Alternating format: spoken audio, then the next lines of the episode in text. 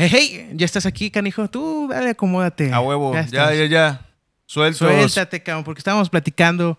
Ya estás aquí, te doy la más cordial bienvenida. Compa, un invitado muy especial. Está con nosotros Gus Humo. Ajá. ¿Cómo estás, cabrón? Todo bien, carnal. Muchas gracias por invitarme. ¿Cómo estás, cabrón? Todo bien, carnal. Muchas gracias por invitarme. Estoy contento. No, antes no era mucho de entrevistas, pero poco a poco estoy como que agarrando el trip a la entrevista. ¿Por qué, canijo? ¿Qué es lo que te pones nervioso? La cuestión... Pues tú trabas con el micrófono, cabrón. Más bien era como que siempre mi fin era como que me escucharan... escucharan mi música, ¿no? Que ni siquiera era mi plan hacer videos antes. Como ya ves que antes no era tan primordial hacer videoclips y así. Y como que de repente no sé, era diferente a dar un show en una tarima. No sé, es como diferente. Es como cuando los que estamos tatuados tenemos miedo de la inyección, ¿no? Es como irónico. Como irónicos. Ajá, pero pues todo bien, todo chido. ¿Consideras que son caminos diferentes a lo mejor a lo que Gus quisiera desde un principio? Digamos, tú como compositor, como productor, como rapero, güey, como cantante, sabes que viene de la mano pues, los reflectores, las cámaras y ello. Sí, es que cuando uno empieza, al menos yo, cuando empecé a soñar con esto, no soñaba como con entrevistas y así, era como solamente quería hacer música y que me escucharan. Pero pues ahora estoy asimilando que es pues parte también del negocio, ¿no? Porque lo considero ya como un negocio lo que hago. Y está chido. Está chido. Es parte, ¿no? Sí, es parte, sí. No es que no me gustara, pero de repente decía, ¿qué es lo que voy a decir o qué está pasando? Pero todo chido. ¿Y cómo te sientes también por ahí cuando es, tú lo decías, ¿no? Porque parte de la carrera que tú inicias, ahorita vas a platicar de tus inicios, es justo hacer música, cantar, dar un mensaje, ¿no? Y, claro. Y sabes que parte de la carrera musical viene con videoclips, ¿no? Más allá de las entrevistas, también te habías proyectado... pues cantando, rapeando ahí en frente a la cámara. Claro, sí, en ese aspecto sí. Como que uno cuando tiene un sueño, y depende de lo que quieres hacer, ¿no? En cualquier oficio, en lo que sea, pues sí te visualizas, ¿no? Y estás aspirando a algo. Entonces sí, siempre como me ha gustado ver los shows de raperos que admiro. Y sí era como, pues mira, hay que soltarse de esta manera. Nunca tomé clases de expresión corporal. Todo fue a base de lo que estudié así como independientemente, ¿no? Y sí me visualizaba en un escenario, pero nunca me visualicé como en entrevistas, así. Pero está chido, sí me siento bien, o sea... Ya viene. Ahora sí está como muy de la mano. Pues eso, hacemos entretenimiento, al final de cuentas... Estamos en el negocio, en el medio del entretenimiento y de la comunicación. ¿Sí? Y pues está muy chido. Sí. Poco a poco ahí me voy soltando más en cada entrevista. Me siento bien, me siento chido. Pero ya has tirado más en el pasado, ¿no? Sí, has tirado. Sí, gracias a Dios, sí. Sí, ya hemos dado algunas entrevistas y algunos podcasts. Pues aquí estás. Chido. Qué bueno que estás aquí con nosotros, Gus. Gracias, pues para hermano. La banda que está escuchando y también viendo... Gus Humo es un productor, rapero, también le entras a la producción, compositor, y por ahí también le entras al tatuaje, a la tinta. Sí, también. El tatuaje. Ahorita vamos a platicar también ahí el futuro también de tus experiencias. Sí. Hace poquito, bueno, el 14 de febrero aventaste por ahí un sencillo, si no me equivoco, con Gaby Moncayo. Después lanzaste Leyenda. Estamos también, el 24 de marzo vas a aventar también otro, creo que... Sí, claro. Ya para cuando esté esto, yo creo que ya va a estar, canijo, porque sale en un par. Ya. Pero platícame, canijo, estas canciones que lanzaste, bueno, estas rolas, los manejas en una colaboración, ¿no? Sí. ¿Qué tan importante es para ti, mi Gus? Y más sobre todo en este estilo musical del rap y el hip hop, el trabajar en colaboración, canijo. Pues es como... Son como metas que yo en algún momento, como lo que hablábamos de visualizarse, ¿no? Como de planear las cosas.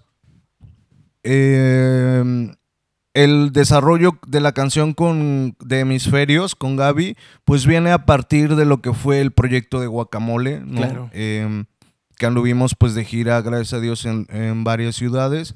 Entonces, por motivos de trabajo y personales, Guacamole se tomó una gran pausa. Yo seguí trabajando mi material como solista, pero ellos y yo somos como hermanos, ¿no? Siempre hemos sido pues como familia. Y Gaby es un súper talento. Entonces, Hemisferios es la primera canción, digamos, romántica, de amor, más bien de amor, que escribí, ¿no? Que escribí ya bien conceptualizada y bien aterrizada la idea. Y definitivamente cuando la escribí, lo primero que pensé fue: aquí debe ir un coro de Gaby Moncayo, ¿no? Ya te lo imaginabas desde que estabas escribiendo la rola, ¿no? Más allá de que aquí le puede quedar una voz de una mujer, ya pensaste en ella, ¿no? Pensé rápido en Gaby Moncayo, ¿no? Entonces, recuerdo que fui a ver a Santi, a Sango, el baterista, y empezamos a hacer la base, y yo ahí mismo empecé a escribir, y ahí mismo dije: Gaby tiene que meter el coro. Y pues es una canción súper importante para mi carrera, porque es como si hubiese vuelto al estilo jazz hop, ¿no? Claro. que hacía con Guacamole, porque después de Guacamole saqué un disco que se llama Amor y Odio, que es un poquito más fuerte, no tiene ningún tinte de jazz, es como más rap, hardcore y cosas más intensas. Entonces volví al estilo del jazz hop que me encanta. Entonces, y con Gaby, con Santi, con Adal Pérez, que son también los de Guacamole, y pues fue para mí es una super rolota. Fue ahí como ahí recordar y revivir lo que tenías ahí con Guacamole. Exactamente. Sí, oye, mi Gus, ahí tú eres productor, canijo. Mucha de la música, si no me atrevo a decir que todo de lo que haces tú, lo produces por ti mismo, desde el beat. Ya después, bueno, hablando de mezcla y producción, ya vas, ¿no? Pero desde la creación musical, tú estás llevando el ritmo, o más bien el rumbo de la música, ¿no? ¿Cómo son estos dos lados donde, digamos, con Guacamole, ¿no? Ahí tienes una pues, serie de músicos que están contigo componiendo. ¿Cómo es la creación de la música desde tu propia perspectiva? A, digamos, te estás acompañando con otros músicos, estos dos hemisferios. Bueno, esa es otra cosa de que siempre visualicé. El hecho de darme cuenta lo importante que son los beats para poder desarrollar un estilo en la música. Más específicamente en el rap o en lo urbano. Siempre soñé en que mis beats tuviesen como que una personalidad que fuese de la mano junto a mi estilo de rapear, ¿no? Entonces escucho, desde que estaba más morro, escucho pues a todos los rappers y que son pioneros, ¿no? Entonces yo siempre me di cuenta que los beats que cada uno utilizaba era como muy del color, del flow de cada MC, ¿no? Y fue así como se me despertó la inquietud de empezar a producir, ¿no? Mis propios beats. Ahí desde, ahora sí que morrito también. Sí, desde morrito, ¿no? Tuve la oportunidad ya de tener el home studio ya ahora, pues hace como 4 años y medio, ¿no? Pero siempre lo visualicé, siempre supe qué es lo que quería hacer. Y pues me encargo de hacer mis beats, me encargo de escuchar mucha música, de escuchar mucho rap, muchas discografías. Y así como he ido adoptando diferentes estilos por estar influenciado por diferentes raperos y artistas, así también he ido adquiriendo diferentes influencias de sonidos hasta llegar a ensamblarlo con lo que escribo y con lo que siento, ¿no? Entonces me siento muy cómodo haciendo mis propios beats, ¿no? Me siento muy cómodo. No me cierro a cantar sobre un beat producido por alguien más. Por ejemplo, Hemisferios fue producción de Santi, de Sango. Él metió la batería, metieron a un guitarrista, un bajo. Adal Pérez metió el saxofón. Yo mezclé todo, ¿no? O sea, nos encargamos de grabar diferentes instrumentos y yo ya hice la producción, reforcé ahí los kicks, los snares. Sí, ahí también se combina la creatividad de varios músicos, ¿no? Porque, digamos, no es lo mismo que, digamos, un beatmaker, un productor te haga el beat como tal. Claro. A que, en este caso, Sango con la batería y igual la guitarra, pues es una conjunción de todos y se arma ahí, ¿no? Lo que es la rolita. Sí, claro. Sí. Es como uno comienza con una idea, ¿no? Creo que es primordial comenzar con una idea muy clara para que siempre se empiece como a desglosar y empiece como que a crecer por partes la pieza. Y así es como trabajé, por ejemplo, Hemisferios, que la producción musical es de Santi y mía, y yo hice la mezcla, y yo hice el máster, y yo grabé las voces, grabé el saxofón. Pero es muy rico colaborar con los demás, porque a pesar de que colaboré con ellos, la esencia de la música es tal cual la imaginé yo, ¿no? Es como, pues vamos a tocar aquí, vamos a meter esto aquí. Sí, sí, sí. Y yo imaginaba esto, pero ahora suena mejor y cosas así, ¿no? O sea, no me cierro a trabajar con demás personas, pero básicamente soy el productor de todo el material que estoy sacando a la luz. Eso chingado, amigos. Como lo platicabas ahorita, que desde morro tenías influencias que fueron forjando tu estilo. Sí. De hecho, ahorita, bueno, desde que concretamos que vinieras a platicar acá con nosotros, estuve escuchando tus rolas. Simón. Y sí, hay algo que está característico ahí de tu estilo, ¿no? Sí. ¿Qué es lo que consideras, qué es lo que hace diferente el estilo, pues, de rapear y de la musical de Gus hacia lo demás? Fíjate que varios raperos que son de aquí de Xalapa y de otros lugares siempre me han dicho que sueno diferente. A veces no me doy cuenta realmente si sueno diferente a otros. Lo único que sé es que sueno como siempre quise sonar, ¿no? En los discos anteriores, Amor y Odio y Armas Negras volumen 1, seguía como que buscándome aún, ¿sabes? Siempre he sido un rapero muy de show en vivo. Siempre como que me gané el respeto aquí en Xalapa por ser un rapero que en vivo pues da mucha entrega, ¿no? Mucho flow, mucha expresión, mucha energía. Pero en grabaciones no tenía nada, ¿no? De hecho, hasta hubo momentos en los que yo me cuestionaba, bueno, ¿por qué la gente me brinda su respeto? Personal, pues porque yo respeto mucho a la flota, ¿no? Pero musical, siempre dije, no tengo disco, no tengo rolas, ¿no? Pero te van y te escuchan en vivo, ¿no? Ajá, sí, mucho o sea, era como, no, pues ya vimos al Gus en vivo y así, hasta que después empecé con Guacamole, que ya fue cuando sacamos pues discos así. Y bueno, definitivamente después de escuchar a tantos raperos que son como mi máxima influencia, así pues raperos, yo no empecé a escuchar rap en español, ¿no? Y no es que entienda el inglés en su máxima expresión, pero yo empecé a escuchar rap de los creadores, ¿no? De los afroamericanos. Entonces, siempre he sido muy fan de los colores, los diferentes estilos de flows. Nadie suena igual que otro, ¿no? Biggie no suena como Method Man no suena como Be Real de Cypress, Eminem no suena como Tech Nine, Busta Rhymes no suena como Q Tip.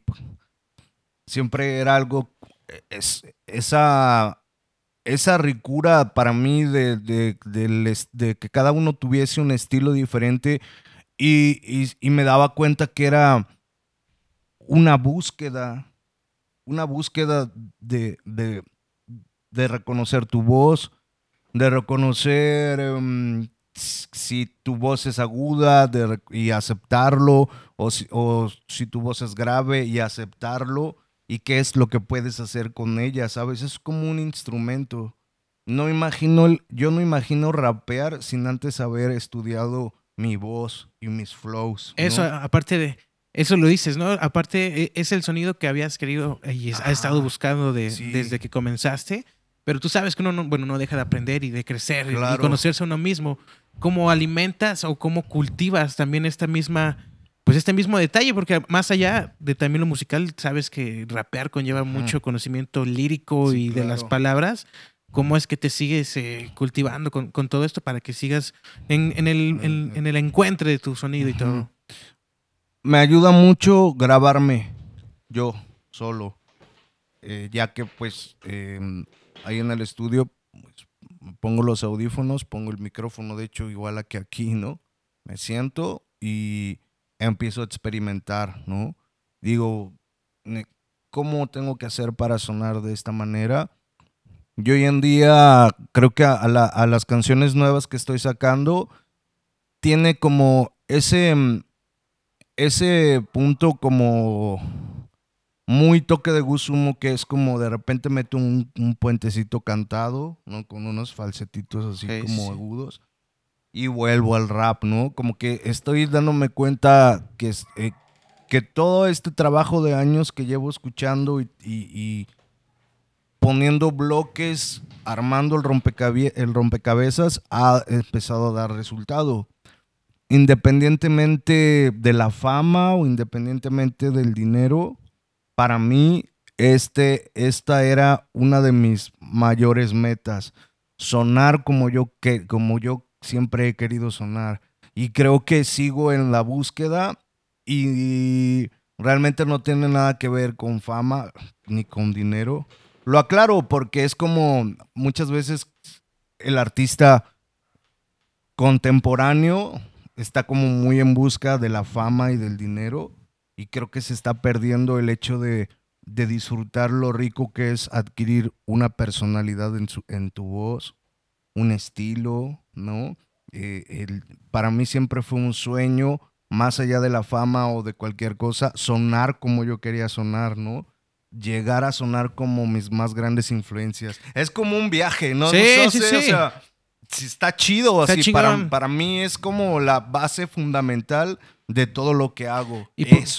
Y por ahí, por ejemplo, ahí, mi Gus, ¿cómo podrías definir? Porque tienes el sonido en la mente y lo escuchas de tu música, ¿no? Sí. Pero ¿cómo podrías definir el estilo? No tanto te digo, un estilo musical, ¿no? Como tal, si te digo, oye, Gus Humo, ¿qué es? ¿A qué suena, no? ¿Cómo podrías definir a Gus Humo? Gus Humo... Creo que Gus Humo es un rapero que tiene dos personalidades. Como si Gus, como si GWS fuese el rapero y Humo fuese como un alter ego. Suelo hacer canciones muy... con un concepto... es como una evolución. Yo en Amor y Odio estaba sonando muy oscuro, muy duro, con flows guturales, con cosas agresivas, porque lo necesitaba en ese momento, necesitaba sacar muchas cosas que estaban dentro de mi mente y de mi corazón. Y Gus Humo en ese momento probablemente solo era humo, no era mucha furia, muchos guturales. Muchas metrallas, muchas palabras rápidas.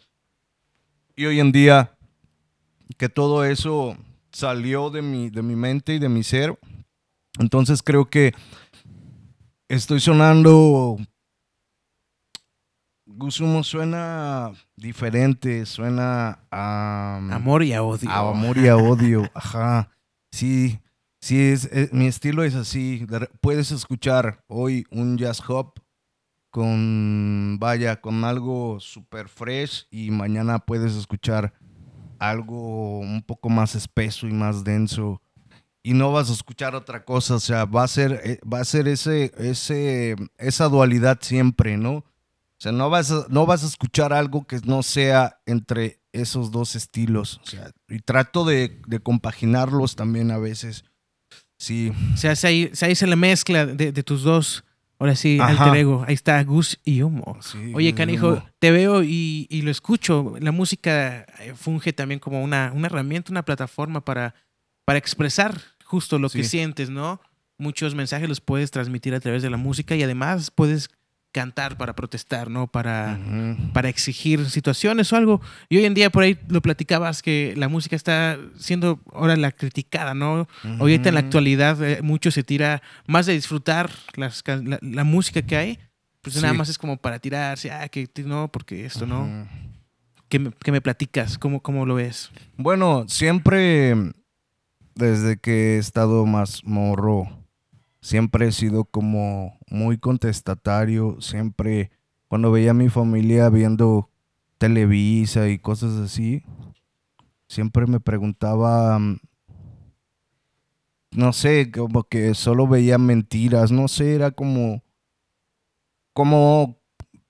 pensaba, esa no es la vida real, ¿no? Yo salgo a la calle y veo niños vendiendo dulces así.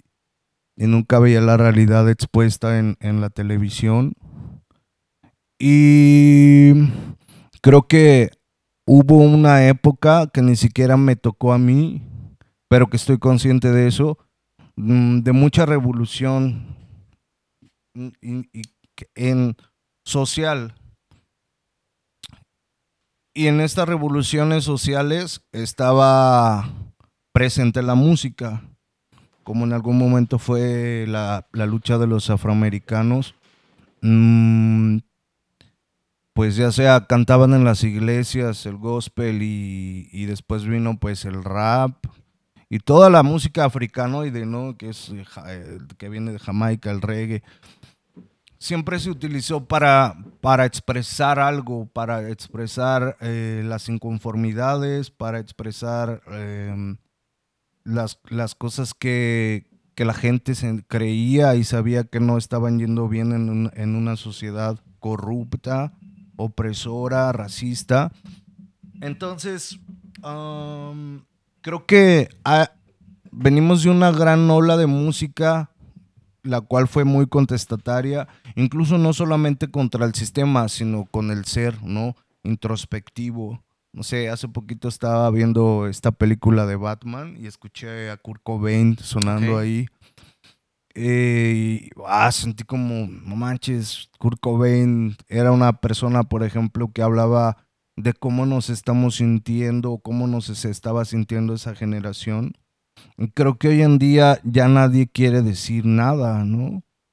Nadie quiere ser real, nadie quiere...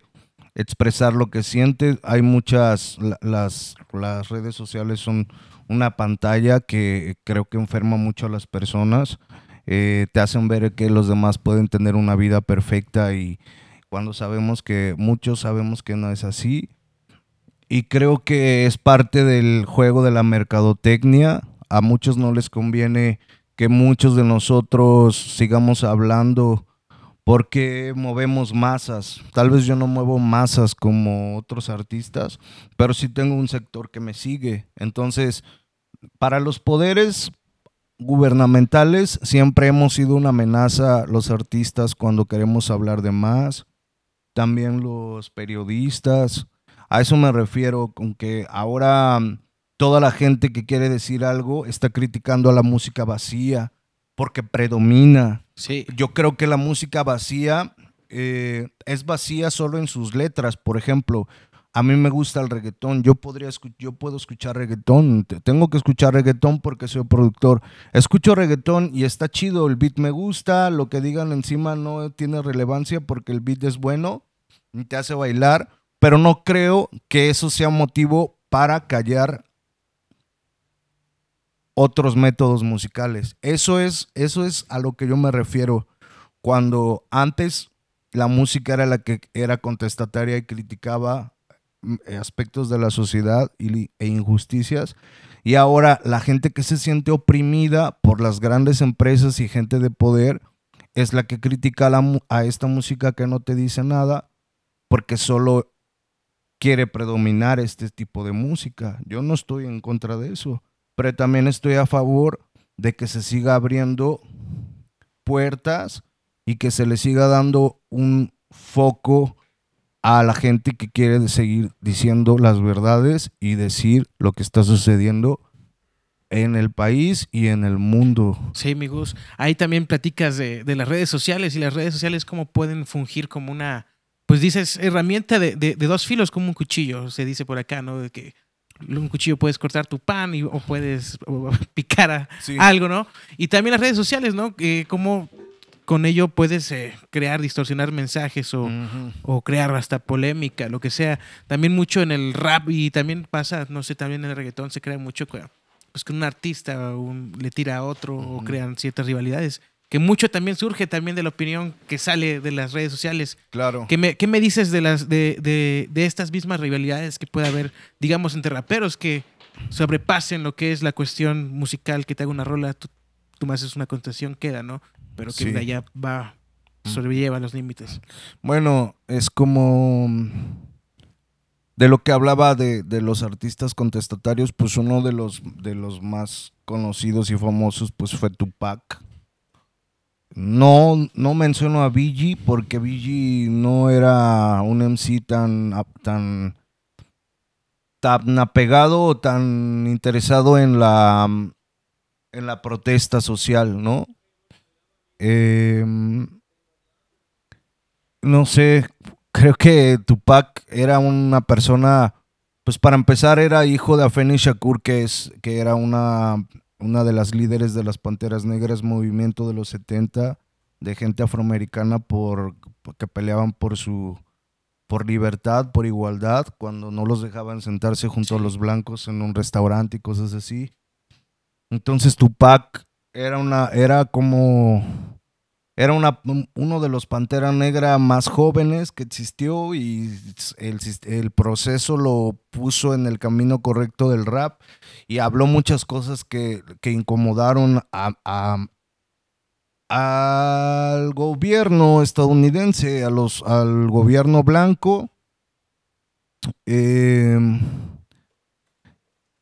Y no sé, solo es esa parte que yo conozco de Tupac, no, y que soy un gran admirador de Tupac y soy un fiel seguidor de su ideología, pero a veces pues él murió joven y sí notaba que hablaba demasiado ante los micrófonos, y creo que nosotros tenemos que aprender de los errores de otros, no solo de otros raperos, sino de otras personas, ¿no? Para nada me gustaría terminar muerto por una balacera, ¿no? Por algún problema con otro rapero o con el gobierno o con un artista. Y me ayuda mucho conocer la historia, por ejemplo, de Tupac y también de Biggie, porque no se sabe quiénes los mataron, ¿no?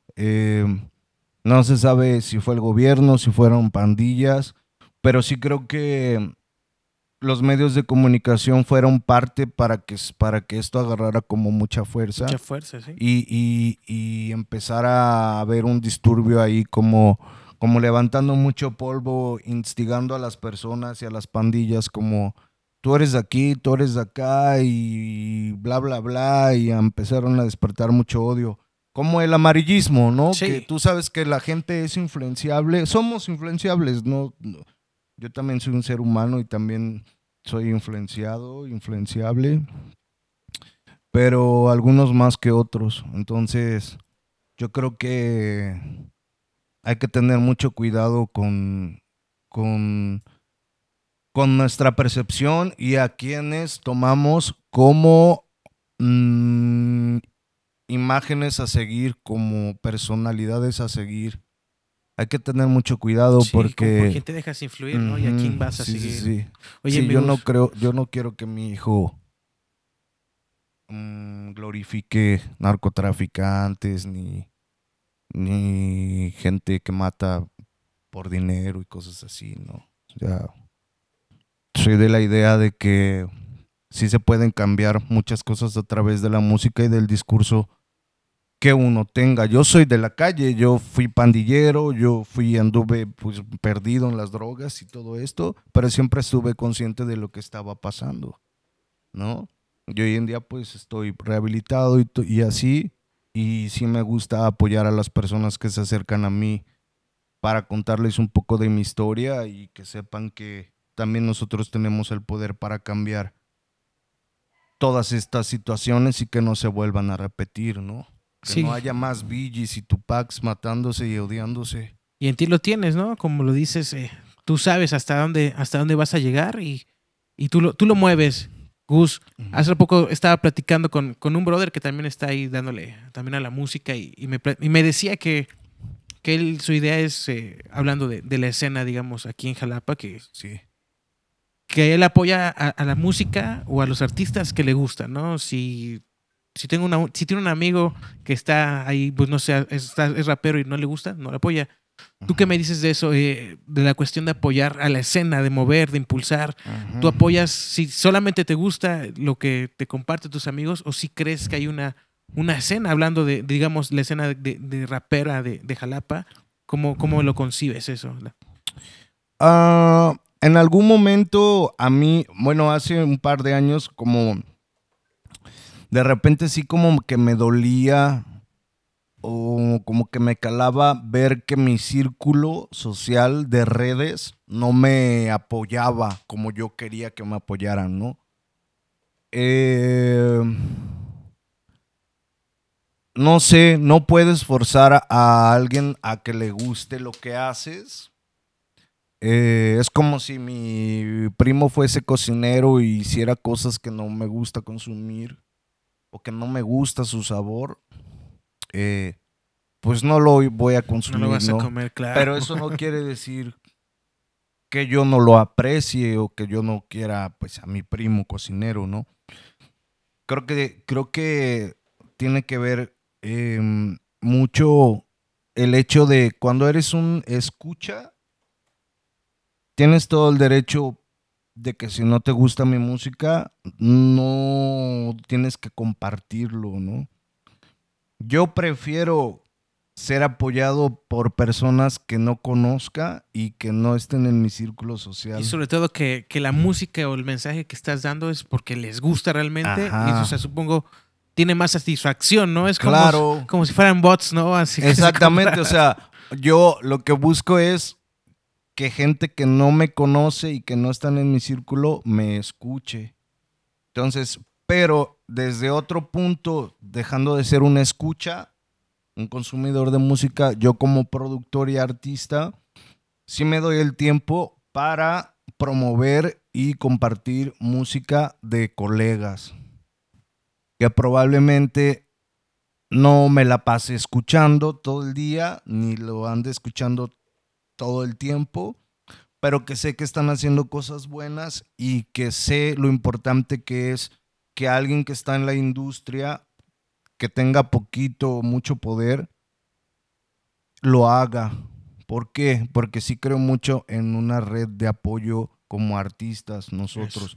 Más aquí en el sur.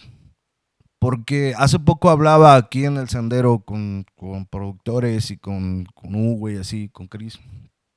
No hay problema que los nombres. No, pues el güero, saludo al güero. Tú puedes aquí nombrar a quien quieras. Hablábamos de todo esto de que siempre es como DF, Guadalajara, Monterrey y otra vez Monterrey, Guadalajara, DF.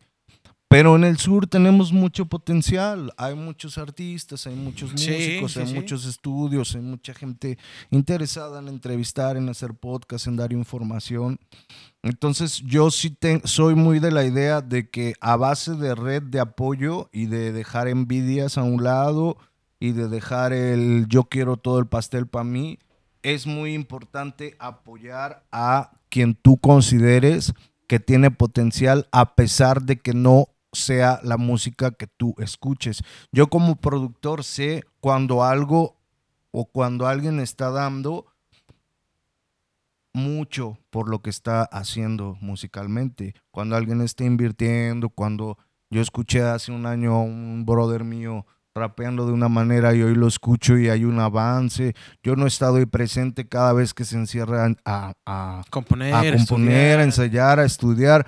Entonces cuando yo me doy cuenta de eso, ahorita estoy en un colectivo que se llama XL Collective, que es el estreno que viene, y estamos haciendo esa red de apoyo, ¿no? somos un colectivo y ok, vamos a compartir lo nuevo de Miguel Miranda, oh, okay, vamos a compartir lo nuevo de Chiche, lo nuevo de Ara Green, lo nuevo de Alistair Dávila, lo nuevo de Gus Humo. Estoy respaldando ahorita en mi sello a un rapero que se llama Arpa MX.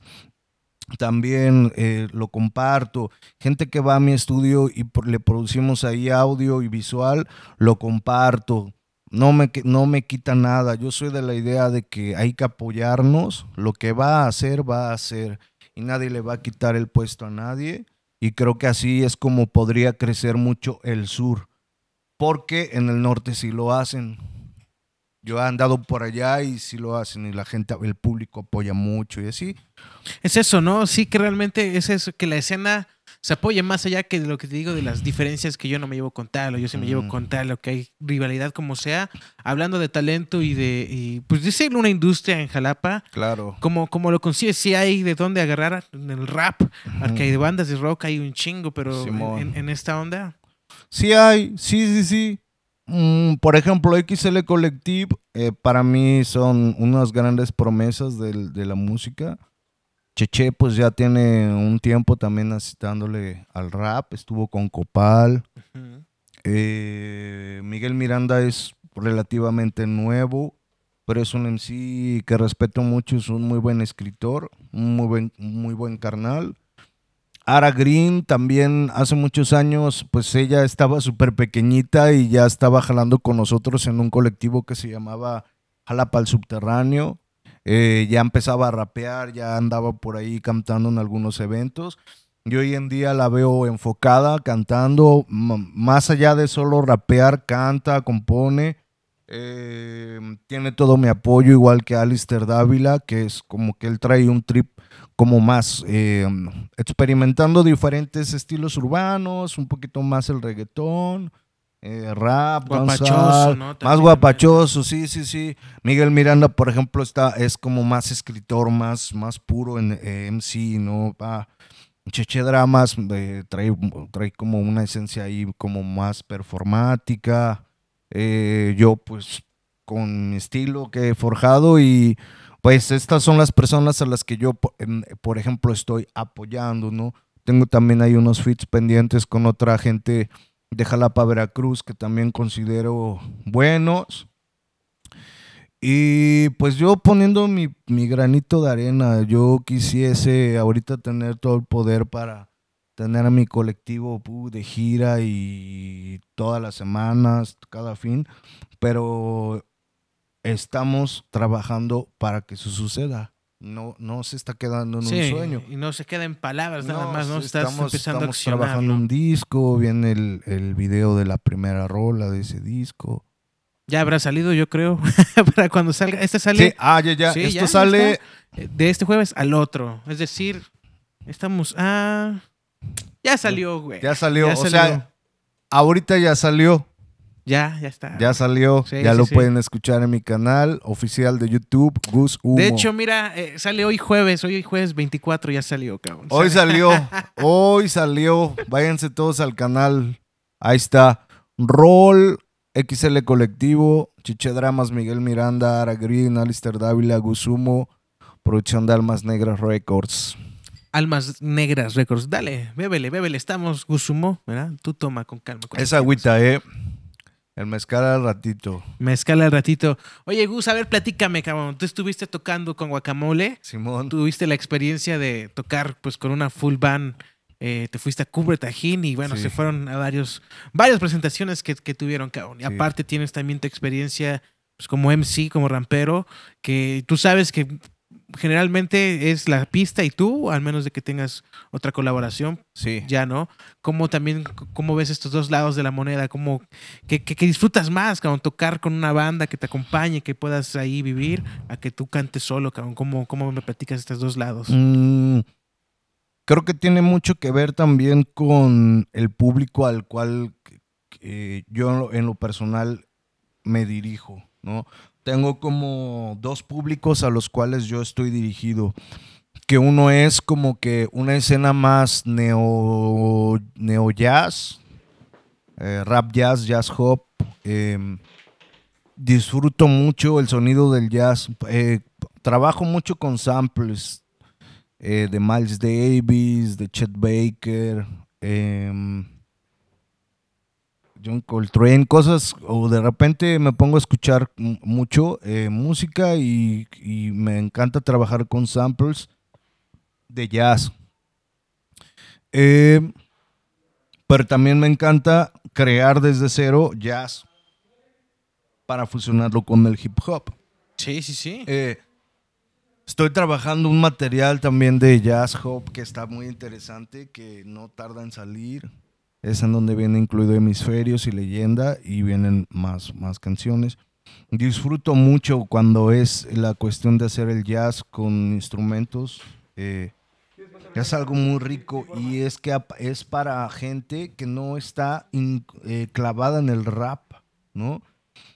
Que es como utilizar el método del rap para decir algo, para cantar algo que te haga bailar, que te haga sentir bien, que te dé un mensaje con algo pues rico, como es el jazz, con sus tonadas, pues no sé, es como una cosa rica, sus variaciones, no sé. Pues es que haces fusiones de música, de todo, cabrón.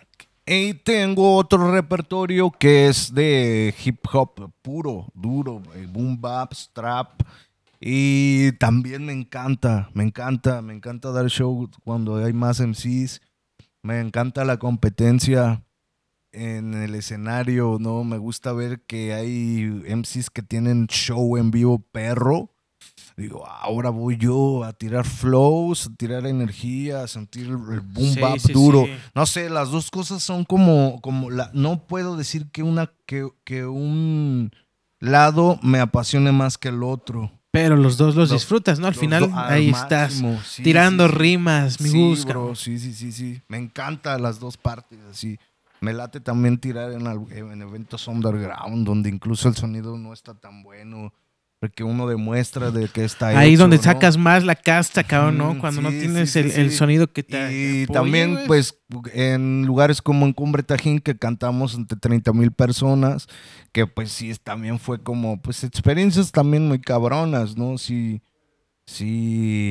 marcaron mi vida, pero soy de la idea de que así haya 30,000 o 5 personas, hay que reventar el micro. Hay que reventarlo, mi Gus. Oye, canijo, pues estamos ya casi llegando aquí al final, pero quiero que me platiques cómo te ves proyectado, canijo, porque veo que estás dándole a la música y es parte de tu vida en distintos enfoques, porque produces, tienes el colectivo, cantas también, compones. ¿Cómo te proyectas en unos 5 años al futuro? ¿A dónde te gustaría llegar haciendo música?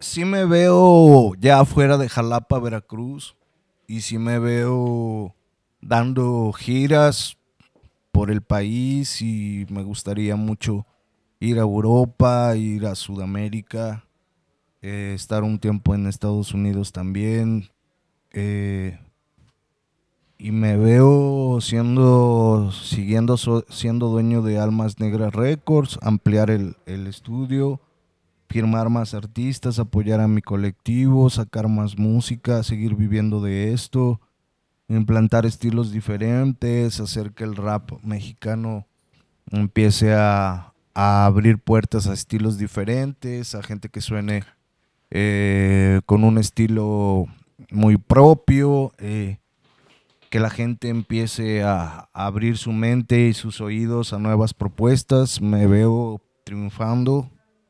Pero pues para eso vamos a trabajar duro. Y hay que pedalearle, ¿no, amigos? Cabrón. Pues te doy las gracias por haber venido a platicar un ratito, hermanito, con nosotros, cabrón. Gracias, me sentí muy chido. Qué chingón, güey. Gracias. Te deseo mucho éxito, porque veo que sí lo estás haciendo ahora sí que del corazón, gracias, cabrón, hermano. Y cuando nace del corazón se impulsa, cabrón. Te digo un dato curioso, que no funcionaron hoy los audífonos, güey. No hay falla, nada, pues acá.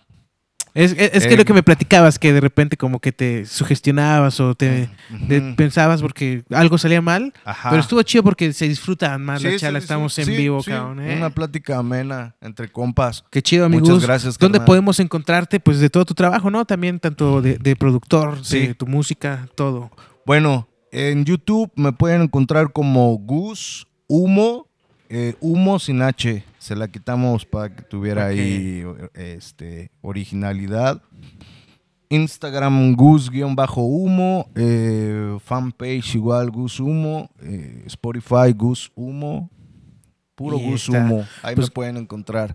Viene nuevo material, viene material de mi colectivo, viene material de Arpa MX, viene material nuevo de Gus Humo, con Gaby Moncayo, con Sango, vienen nuevas colaboraciones. O sea, se viene material. Se viene material. Te doy las gracias. ¿Algo más que te guste agregar, decir? Yo siempre lo pregunto. Bueno, solamente algo rápido. Yo en algún momento estuve muy pausado en la música a causa de problemas de salud mental. Entonces yo no estaba dando el 100% en mi música porque ignoraba la salud mental y era algo que me estaba deteniendo.